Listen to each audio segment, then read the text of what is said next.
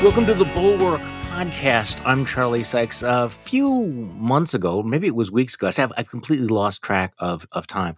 Uh, we were joined by Charlie Warzel, who's the author of the Galaxy Brain newsletter, former New York Times reporter, and by popular demand, um, folks really wanted him to come back. So, uh, Charlie, welcome back to the podcast.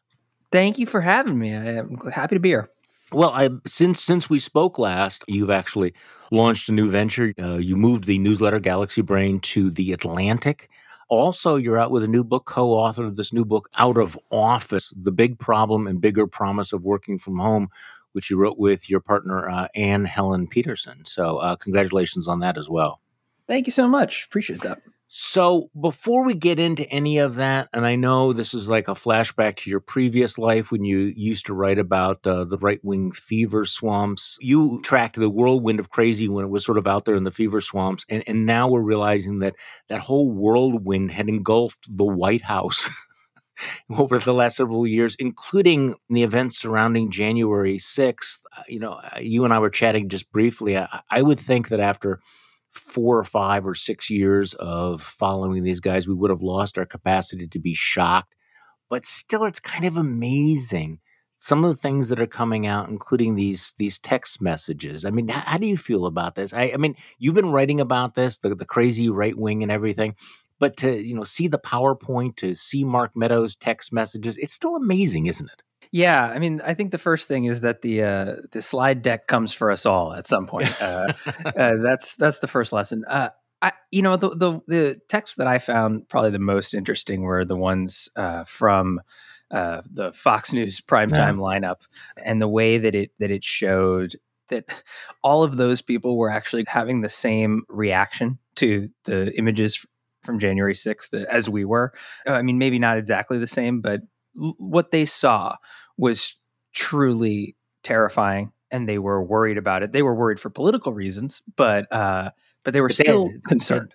And but they adapted very very quickly, including by that night. So since you mentioned that, let let's play a little of a soundbite. Um, the uh, I think one of the most dramatic uh, developments uh, last night was uh, Liz Cheney, uh, the vice chairman of the uh, January 6th committee, is actually reading aloud during the the debate over uh, criminal contempt charges against Mark Meadows, mm-hmm. reading aloud some of these texts. Let, let's just play about a minute and a half of this. According to the records, multiple Fox News hosts knew the president needed to act immediately. They texted Mr. Meadows, and he has turned over those texts. Quote, Mark, the president needs to tell people in the Capitol to go home. This is hurting all of us. He is destroying his legacy, Laura Ingraham wrote. Please get him on TV. Destroying everything you have accomplished, Brian Kilmeade texted. Mm. Quote, Can he make a statement? Ask people to leave the Capitol, Sean Hannity urged. As the violence continued, one of the president's sons texted Mr. Meadows, quote, He's got to condemn this shit ASAP. The Capitol Police tweet is not enough, Donald Trump Jr. texted. Meadows responded, quote, I'm pushing it hard. I agree. Still, President Trump did not immediately act.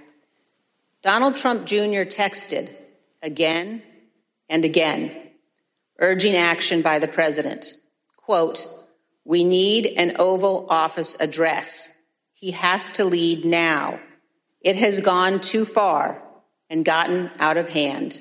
End quote. But hours passed without necessary action by the president.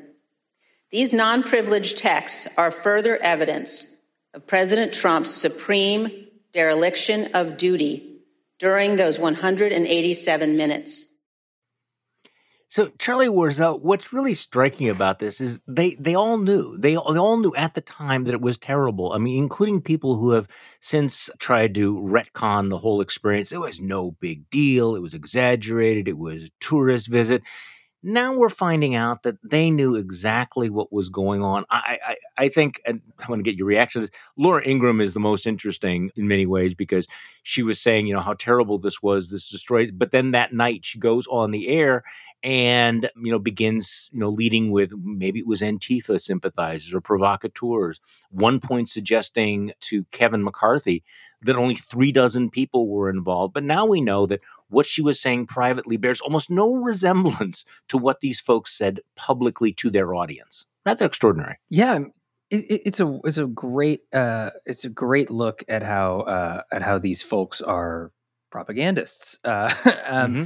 That you know what it really reminds me of is my time when I was reporting on, we talked about this last time, mm-hmm. uh, Alex Jones, and spending time talking to former staffers at Infowars and and people that knew Alex through different points of his life and career. And uh, there was this there was this entire conversation around. I, I was profiling him uh, around uh, whether or not you know Alex believed what he says, uh, and it became very it was first it was an obsession of mine to think yeah. you know okay i, I gotta know is this guy acting? Is he a true believer? And it became just incredibly clear you know a month or so into the reporting that none of that matters. And and i think it's it's a very because because what matters is the words that get disseminated to millions you know? I mean if, if this is obviously really damning evidence that uh, that that you know this group is willing to memory hole an event that that as they witnessed you know was was terrifying. Um, but at the same time you know it doesn't matter what their private actions say or or what or what they it's all that matters is what they choose to you know tell their audience of millions every night in the way that they uh, you know basically con them. And and the last thing i'll say is when you hear uh, liz cheney read those texts and hear, you know, the president's son pleading, these Fox News hosts pleading. The only thing I can think of is, man, all these people want to do this again for another four years, huh? Like Isn't this thing amazing? where yeah. they have to, you know, where crazy stuff happens that is super dangerous and scary, and they have to plead with the president's handler to you know try to get him to uh to to quell the chaos. It really sounds like a like a fun time that uh, i would love to see the sequel. Yeah let's let's let's do this let's do this all over again. Let's put him back in the oval office. I think it was a year ago today by the way that bill barr resigned as attorney general um, we haven't heard much from from him lately. See, the problem, of course, with stories like this, and you can tell that the Fox News folks find this embarrassing because they haven't even mentioned it uh, this morning. None of them have reported on it. This was, of course, you know, leading every other discussion about what happened over the last uh, 24 hours. Not even mentioned by any of the hosts whose texts were were read. But ultimately, Charlie, you, you, know that it won't really hurt Fox because, uh, as my colleague Sarah Longwell tweeted out, uh, they'll weather it because nobody really at this point expects more from Fox. I mean, you know, like there's not going to be no indignation that really Fox News hosts have been shilling for the president and his legacy. Yes, we kind of knew that, right? Plus, their audience doesn't care if they even ever hear about it. So this this is this is not going to be one of those turning points for okay now people realize that Fox News is just propaganda you know, right? Yeah, I, I think it's a, it's a really important point because I do think it's easy to get kind of caught up in the, you know, the, the daily dramas of, of, of all of this. And it's not to say that something like a commission on January 6th isn't important. It is.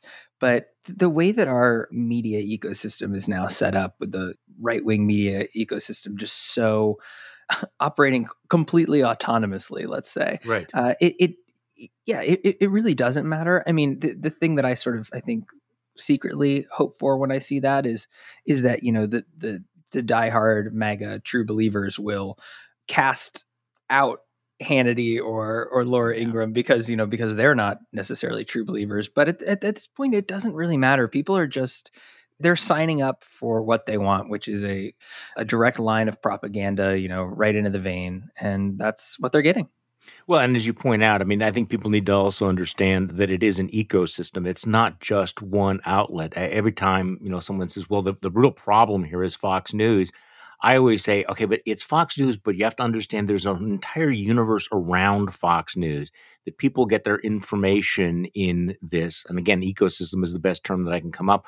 Alternative reality silo that's reinforced, but also make sure that that nobody goes too far, right? I mean, Fox News is constrained by what it can do because you know it lives in the universe where its audience gets information from Facebook, from a variety of different sources out there. They have competition from OAN and from Newsmax. So there is this whole sort of cloud of acceptable opinions and alternative realities that they exist in that's pretty much impenetrable.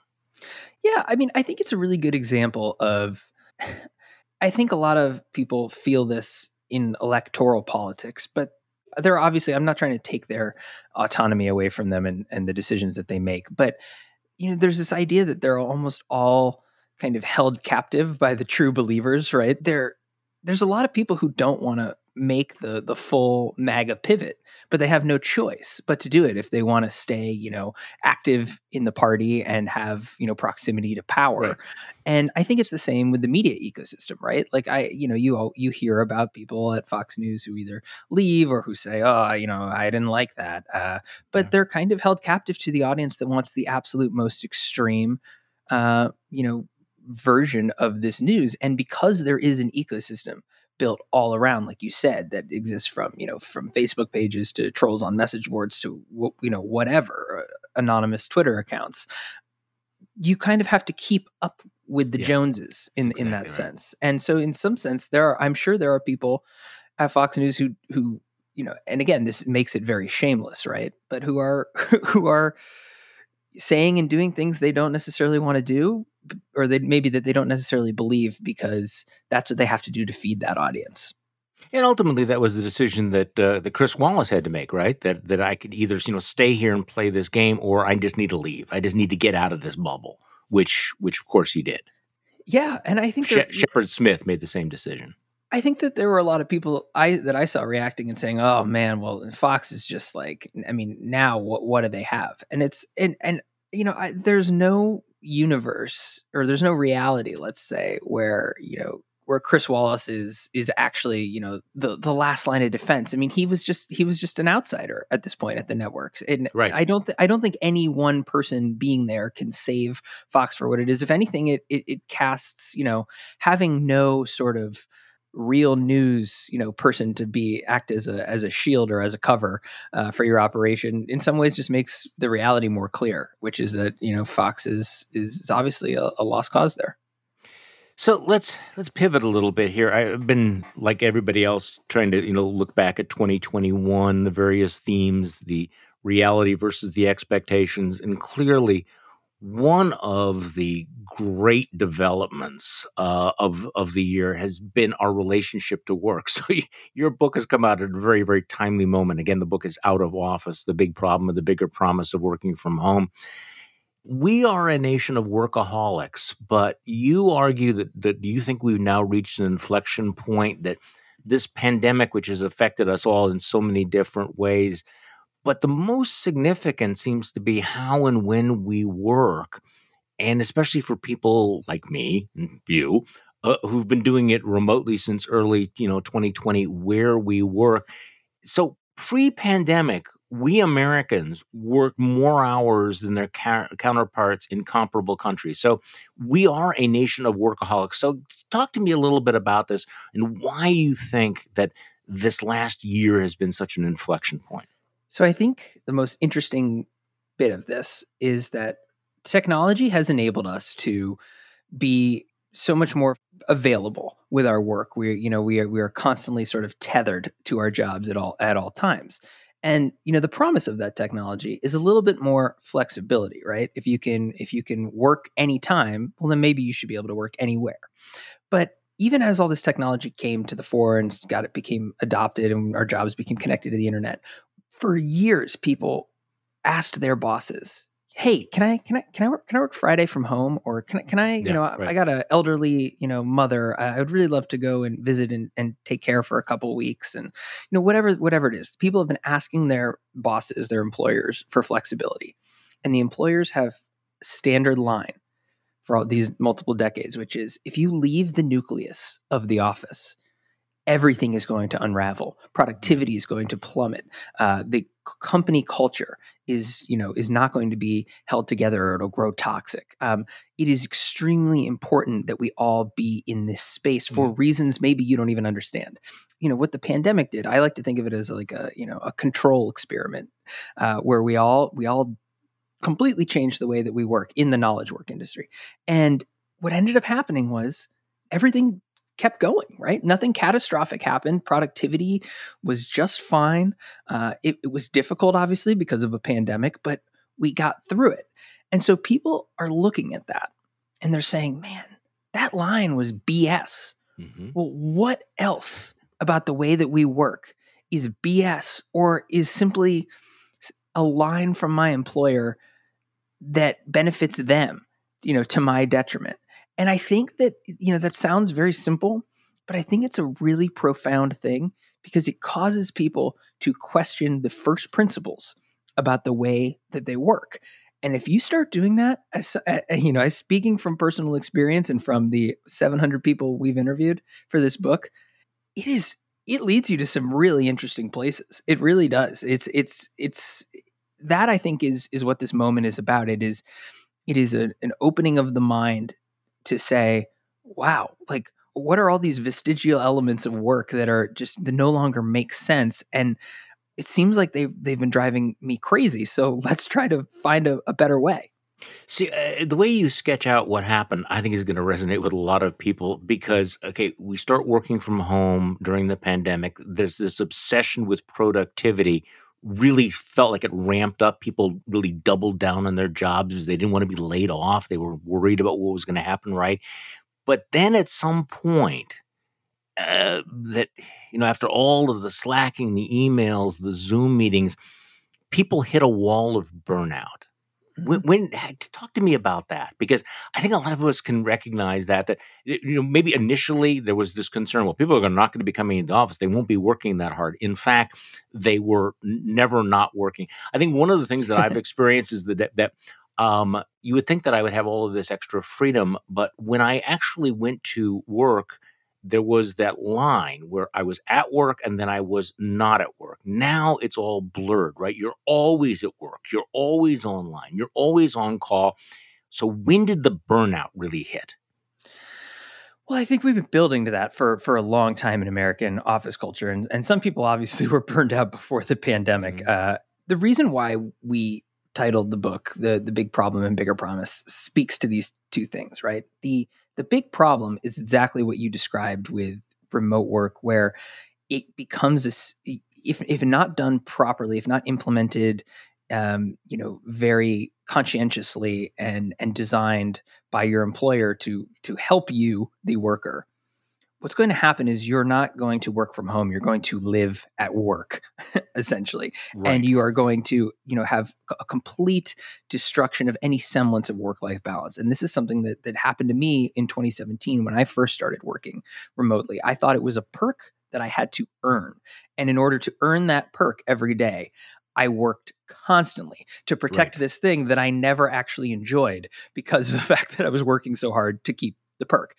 that is a real problem. And it is a definite possibility that the future of knowledge work moves in that direction where we are all just chained to our desks mm-hmm. all day and employers install surveillance software that tracks our eye movements to make sure you know i mean and it's truly a nightmare that is a that is a nightmare future and the office you know that would be better future. would be better than that that is dystopic it is yeah. the the bigger promise though, is that we really believe that working from home can removes you from that office environment and that the office environment has this ability to kind of obscure or paper over a lot of the issues in organizations that make us miserable you know? I, the the office and and the sort of the the performative busyness shows us the ways in which work creeps mm-hmm. into all of the corners of our lives. And so i'll use myself as an example. When we were working at buzzfeed i met my my mm. my partner there, and who's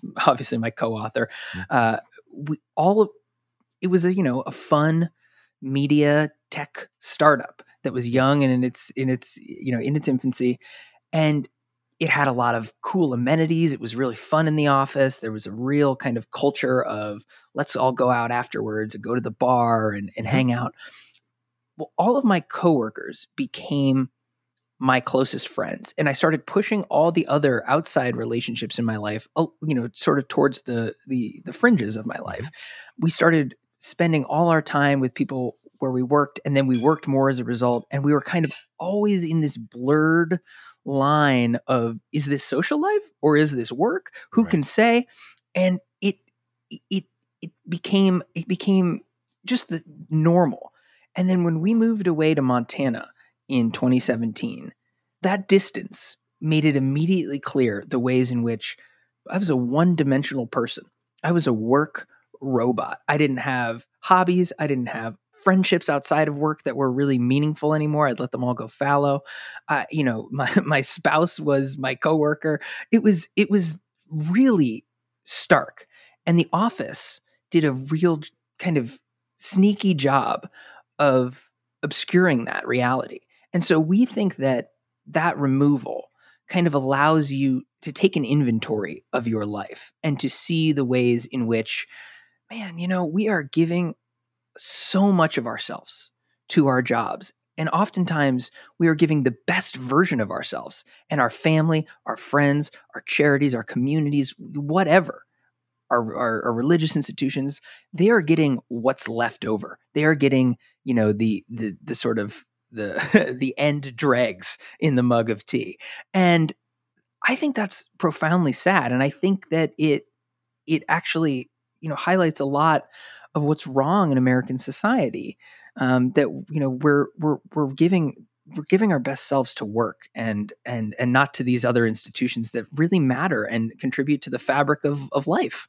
So it's not just the office culture it's it is the whole attitude that, that Americans that we have for careers, right? That the, the career is who you are. The career is synonymous with your identity, which means, as you point out, that there are no guardrails. That work is always there, right? Mm-hmm. Uh, um, we're we're somewhat different than other countries. I mean, I mean, how do we compare to other you know wealthy countries? People like you know Germany or the Netherlands. Um, you know, we, yeah. we, we you know, Americans like to pride themselves that we're not France, but I don't think that anybody really thinks of Germans as slackers necessarily. Yeah, I don't I don't have the stats in front of me, but it's but it's staggering. I mean, we work more than other countries, uh, let's save, you know, maybe maybe China, right? But but it's also it's not just the fact that we work more, it's as you as you pointed out, it's the sort of valorization of it, right? And you know, a, a very good example is what we've found is when a person lets work dominate their life and in an organization and completely completely gets rid of any semblance of work life balance. They're sending emails out at 9 p.m. They're, you know, they're, they're they're calling people up on weekends to, you know, get some information, whatever it is. What that does is that, that's not in, that doesn't happen in a vacuum. That makes more work for other people in your company. That brings other people into into your orbit and sort of forces them to work. Also, everyone is comparing themselves to uh, their colleagues and, and people nearby them. So so then they work, you know, in order to look good by comparison. But all of this is this is the breaking of of set barriers. So so a lot of companies what they do is they say, "Hey, we, would like you to install, you know, some personal boundaries. We want you to you know, don't send email after, you know, 6 p.m.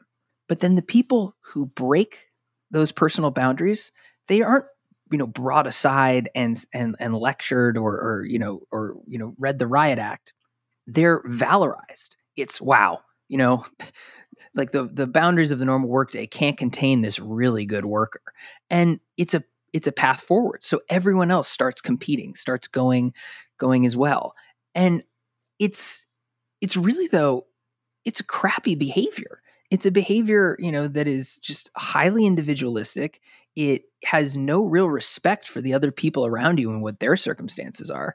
And yet in american work culture that is idealized. And i think it really you know more than the than the, necessarily the hours worked it's this idea of how much of yourself can you give to your job and how much can you you know ignore all the basic human needs that you have like sleep or time with family. And if you can if you can sort of you know accomplish those feats of strength well then then then you're a good worker and by virtue a good person so you interviewed more than 700 people for this book, and and you asked them how long it would take them to complete their tasks every week, because of course one of the one of the orthodoxies that you're challenging is the whole idea of the nine to five workday or the 40 hour week or anything. So you know, what was the feedback you got? How long does it actually take you to get the job done? What do people say?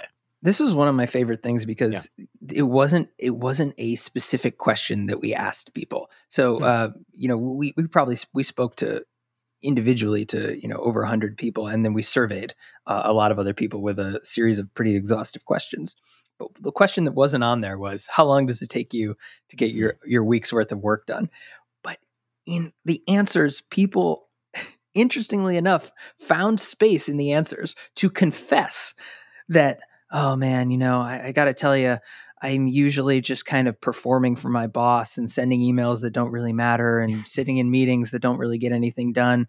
And then my kids go to bed at, you know, 8 p.m. and I spend on Thursdays between 8 and, you know, 1:30 in the morning and I get all my work done for the week. And people would confess that like, you know, it's usually one or two really productive sprints where I get the things done that are like, you know, to quote, to use a bad office term, the deliverables, right? Like the mm-hmm. the, the, presentation gets done, or you know, the the sales uh, pro- get processed, whatever whatever it is.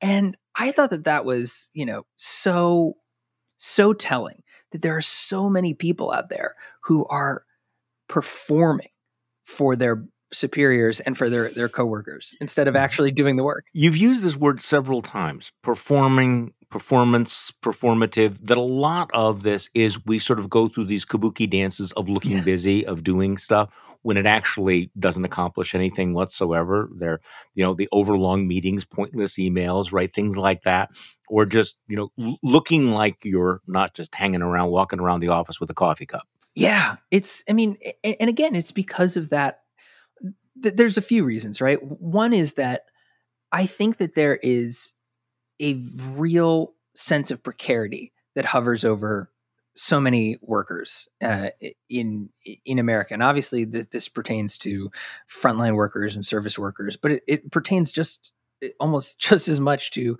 you know white collar office workers people are all you know employed at will um, and companies for the last many decades have gone through this you know stretch of getting getting big and growing and then all of a sudden downsizing and just getting rid of their workforce so people feel this sort of sense of precarity in their jobs. And when you feel that way what you do to compensate is you try to show your value in as many ways as is possible well, there isn't actually that much work to be done.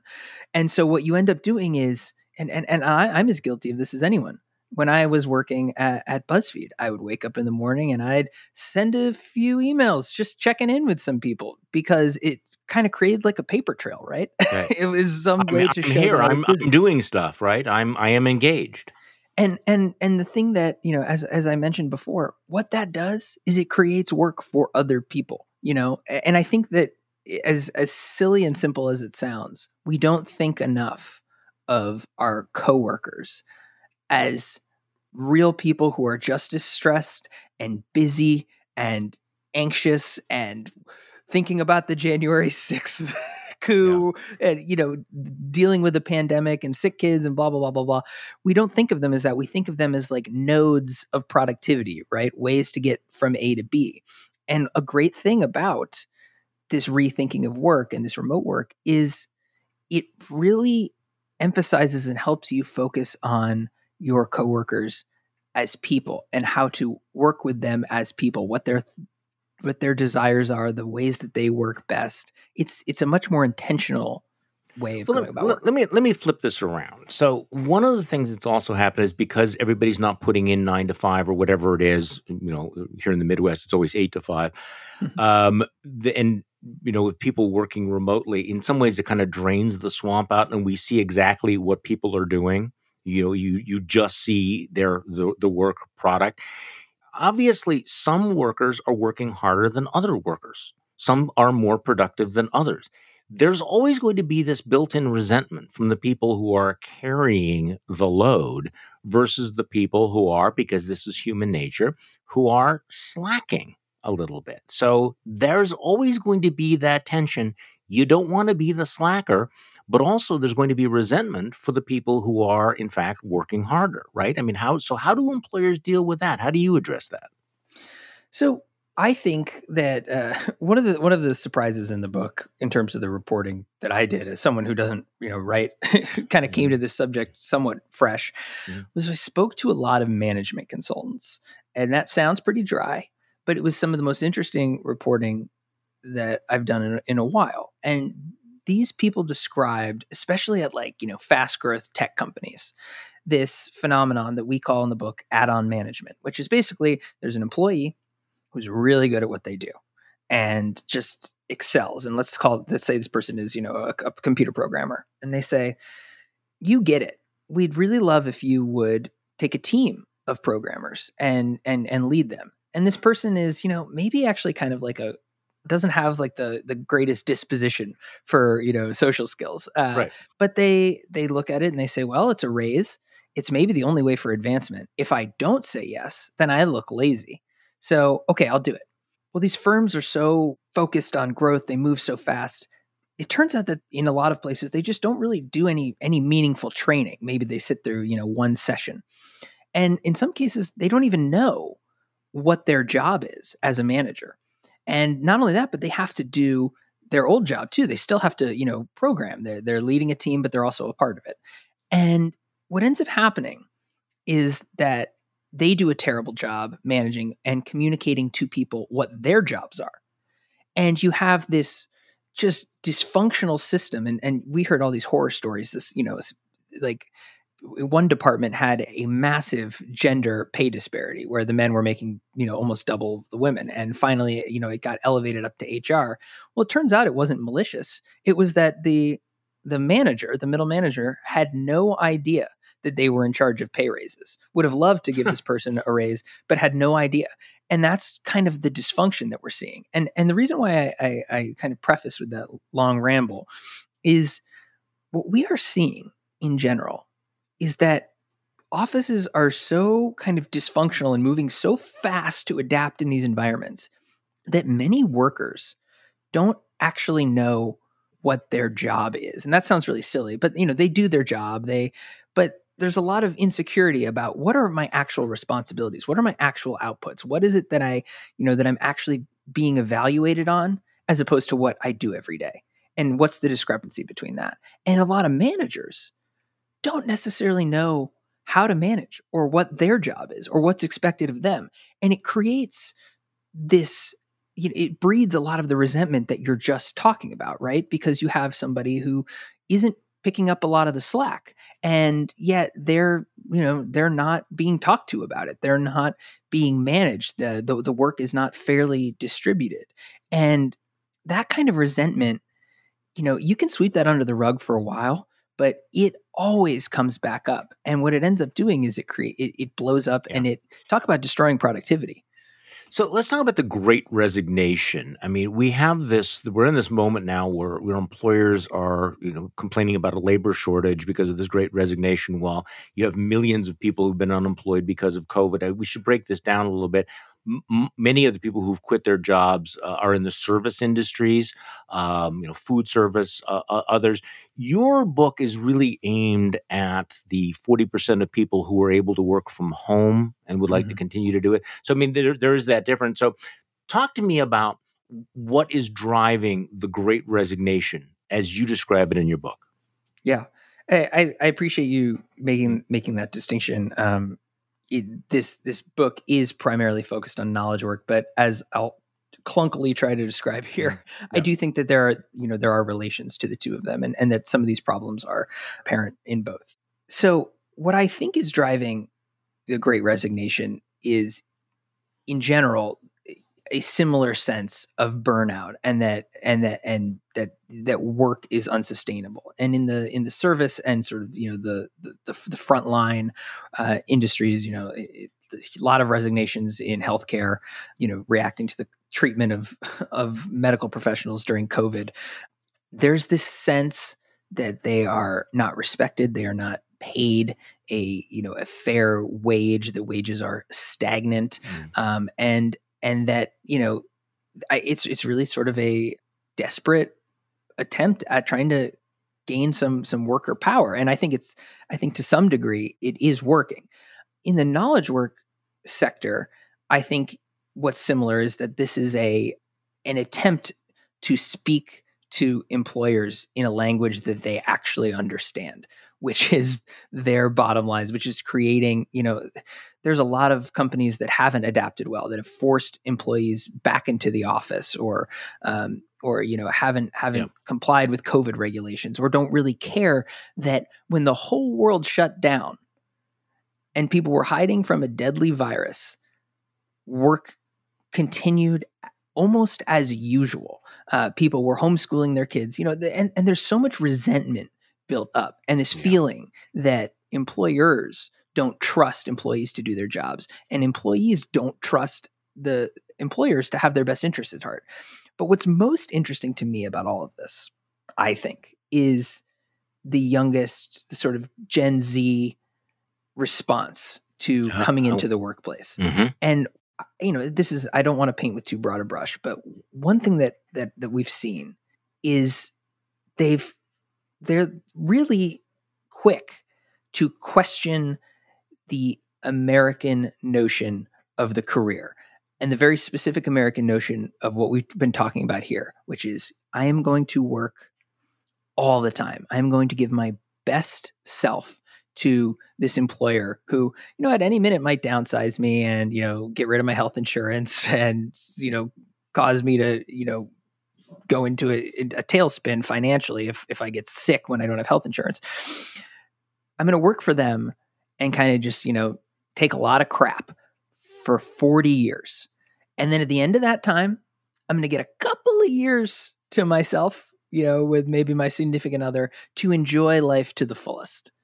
And they're looking at that, they're seeing the way that their parents are, you know, struggling at work with all of these same things. They're seeing, you know, worker protections kind of stripped away broadly. And they're saying, man, that looks like a bad deal. okay, so this is what I wanted to get to, which is how much of this is generational.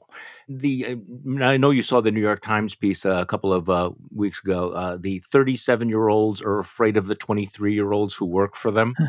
20 yeah. somethings rolling their eyes at the habits of their elders, referring to 37 year olds, is a long-standing trend, but many employers say there's new boldness to the way the Gen Z is dictating uh, everything. So let me read a paragraph here. It's a fault line that crisscrosses industries and issues. At a retail business based in New York, managers were distressed to encounter young employees who wanted paid time off when coping with anxiety or period cramps. At a supplement company, a Gen Z worker questioned why she should be expected to clock in for standard eight hour days when she might go through her to do list by the afternoon. And we talked about that. At a mm-hmm. biotech venture, entry level staff members delegated tasks to the founder. And spanning sectors and startups, the youngest members of the workforce have demanded what they see as a long overdue shift away from corporate neutrality toward more open expression of values, etc. So there seems to be some real cultural tension between Gen Z, Gen X, the few boomers who are left in the workforce is i mean how how is that playing out how significant is is is that in what you're describing here I, I think I think it is significant, you know, and there's there's this way in which some of that can be framed as, oh my gosh, like look at these look at these entitled kids coming into the thing. But if this you, if you if, yeah. But if you listen to some of that no. stuff, what they're saying is, hey, this is inefficient. Why am I sitting here doing nothing, performing for you when I get all my work done? Why wouldn't you want me then to go and clock out, be better rested, less resentful? You know, like eh, what we're learning in a lot in a lot of this reporting, and and by looking at the you know the way that a four let's say a four day work week uh, mm-hmm. boosts mm. productivity is that less but more focused work is often better work. and that is that's a pretty profound thing.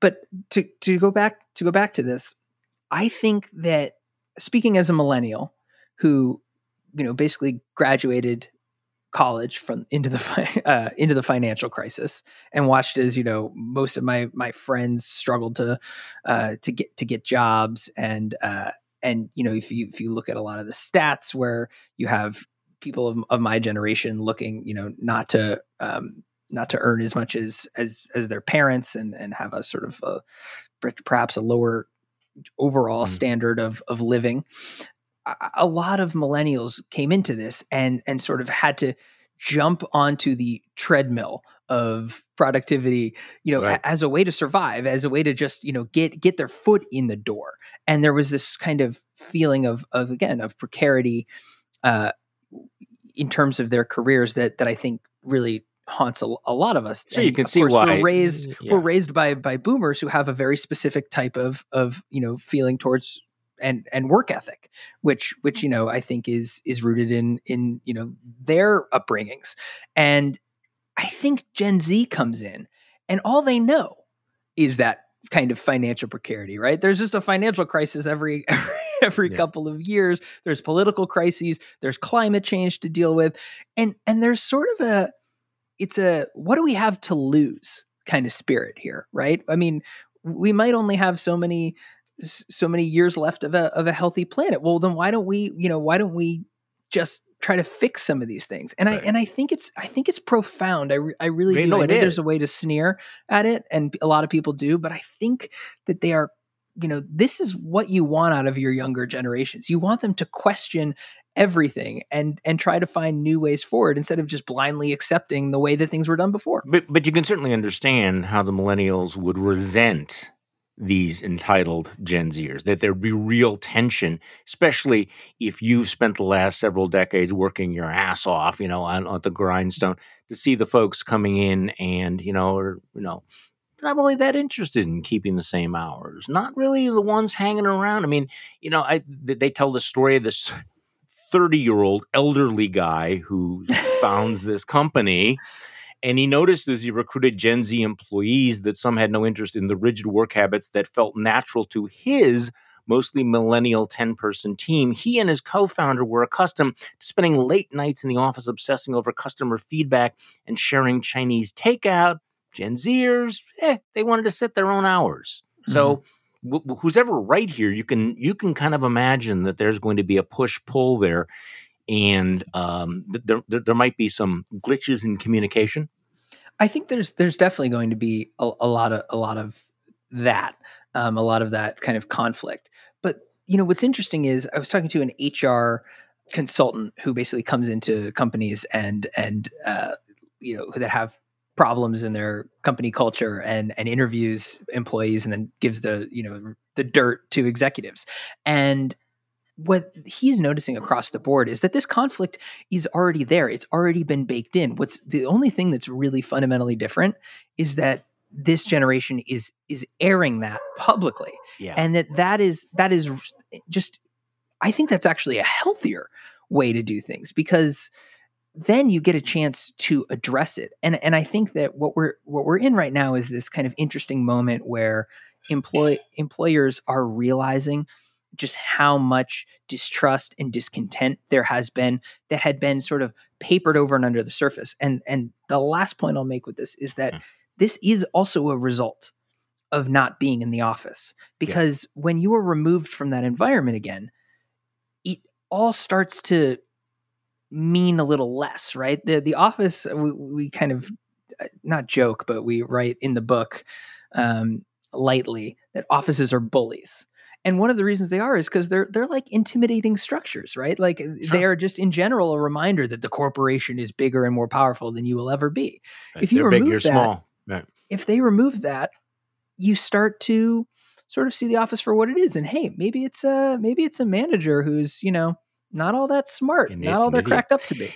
So w- when you talk about this being profound, really it is. It goes back to the question that people are asking themselves: What is what is the meaning of life? What is the purpose of life? And I I, I can remember, you know, the the the old adage that you know on people you know on your deathbed nobody ever wishes they spent more time at the office. I mean that's been Mhm. around for decades, but nobody really wanted to act on it, right? I mean it was you thought it, you knew it, but this was the way things were and now you're having this great resignation but it's also the result of kind of this great questioning that you're dis- dis- discussing. Um, what is my identity? What do i value? Um, and feeling empowered now to think that, that that if i value different things then i can act on that. Um, and that and i think that's that's kind of the point that you're making here that is that this is a deeper and more profound shift in priorities among among the workers and and you know the, the the workplace is now going to have to compete with that or adapt to that Yeah, and, and so you know, you focus a lot on on politics. Mhm. When we look at some of the the, the, the real problems in a, in American life and the way that you know we don't talk to each other anymore, the way that you know things are so bifurcated and so many people feel so disconnected and alienated and alone and angry.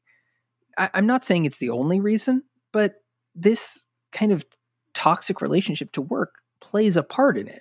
You know, Yeah. it, it, it is it it breeds in us such an individualist mentality because you know we have to we have to labor all the time in order to take care of you know us ourselves and our and our families but you know it- we've kind of gotten rid of the the collectivist spirit that that is so crucial to you know making making a country not just you know exist but but thrive. I mean if you look at american community life it is so much more siloed Eh, we did a lot of you know research into sort of the the post-war membership you know of of, of clubs and Mhm. and churches and and and groups like you know like the the elks or or, or what have you um there was so much community involvement and joining and part of that what that does is it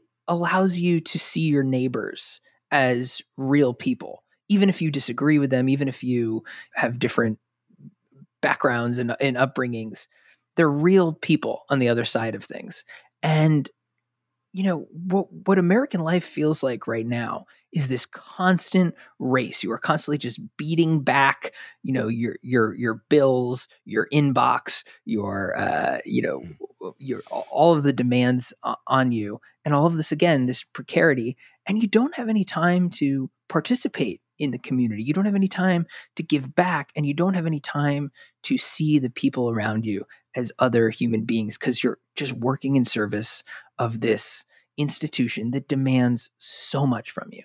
And i'm not saying again that that this is you know if, if we all work less or you know reevaluate our relationships to knowledge work that everything is going to change and the country will be united.